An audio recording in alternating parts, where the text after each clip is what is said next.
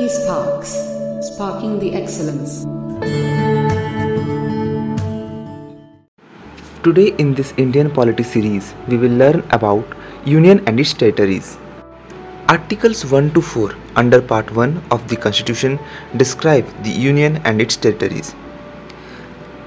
Article 1 Clause 1 states that India, that is Bharat, shall be a union of states.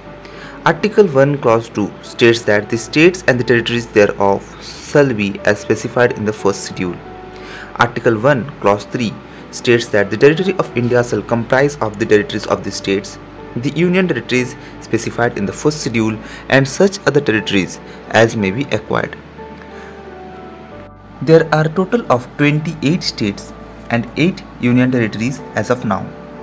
Article 2 states that the parliament may be by law admit into the union or establish new states on such terms and conditions as it think fit. Article 3 states that the Parliament may by law form a new state by separation of a territory from any state or by uniting two or more states or parts of states or by uniting a territory to a part of any state.